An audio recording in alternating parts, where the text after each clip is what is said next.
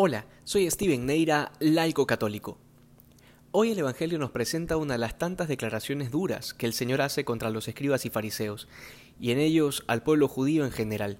Les culpa de no haberlo reconocido, de haberlo rechazado y haberle dado muerte incluso cuando aún no sucedía. Y para explicarlo se vale una parábola en la que el dueño de la viña envía criados para recoger los frutos y los labradores terminan dándole muerte a los criados. En esta parábola, el dueño de la viña es el Padre Celestial y los criados serían los profetas, a través de los cuales Dios habló en el Antiguo Testamento al pueblo judío. Finalmente, en esta parábola, el dueño de la viña envía a su propio hijo, al cual también le dan muerte. Pero por si no había quedado claro, Jesús concluye que el reino de Dios le será quitado y se le dará a otro pueblo que produzca frutos, es decir, pueblos no judíos, en donde se entiende la Iglesia, que es universal, que comprende todos los pueblos de la tierra. En varias ocasiones las escrituras nos dejan claro que las consecuencias de rechazar a Dios siempre serán la miseria y la desgracia eterna, pero esto no porque Dios formule una especie de venganza por no haberlo aceptado. Esa sería la imagen de un Dios tirano y terrible. La desgracia es la consecuencia de las propias decisiones, porque se han optado por vivir alejado de Dios, que es el sumo bien, y la eterna felicidad. Luego, Jesús se identifica a sí mismo en las palabras del Salmo 118, en donde se habla de la piedra que desecharon los arquitectos y que ahora se ha convertido en la piedra angular.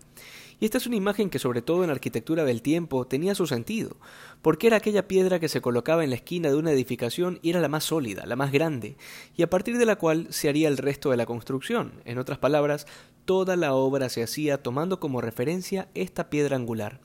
Todo lo demás debía estar alineado con esta piedra. Cristo es, por tanto, esa piedra angular de la Iglesia en función de la cual todo debe ser. Esta es una analogía bastante providencial, especialmente en estos tiempos en que se vive una profunda crisis en la Iglesia en torno a lo litúrgico y lo, y lo doctrinal.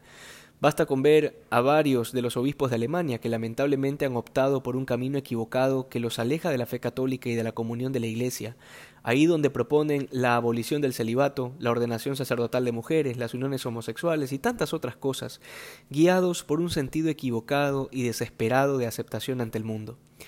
Y esto no solo sucede en Alemania, sino en todas las partes del mundo, porque las herejías se han convertido en una cosa común que pocas o raras veces es señalado por los obispos, a pesar de que es justamente su misión principal la de guardar y defender el depósito de la fe. Pues bien, en este contexto histórico, el Evangelio de hoy nos dice que Jesucristo es la piedra angular que desecharon los arquitectos.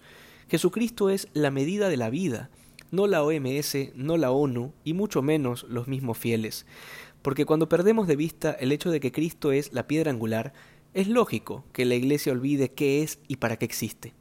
Y así es lógico que surjan ideologías como la de la sinodalidad, en donde se pretende consultarle al mundo qué es lo que se supone que debe ser la Iglesia, o peor aún, a los fieles, cuando no hay ningún misterio en la identidad de lo que la Iglesia debe ser, es sacramento de salvación y depósito de la única fe verdadera. Cuando reconocemos que Jesucristo es la piedra angular, dejamos de inventar tantas tonterías y nos centramos en lo que Dios quiere, que seamos luz del mundo y sal de la tierra, anunciando la verdad del Evangelio y no encuestas de identidades perdidas. Que hoy seamos más santos que ayer. Dios te bendiga.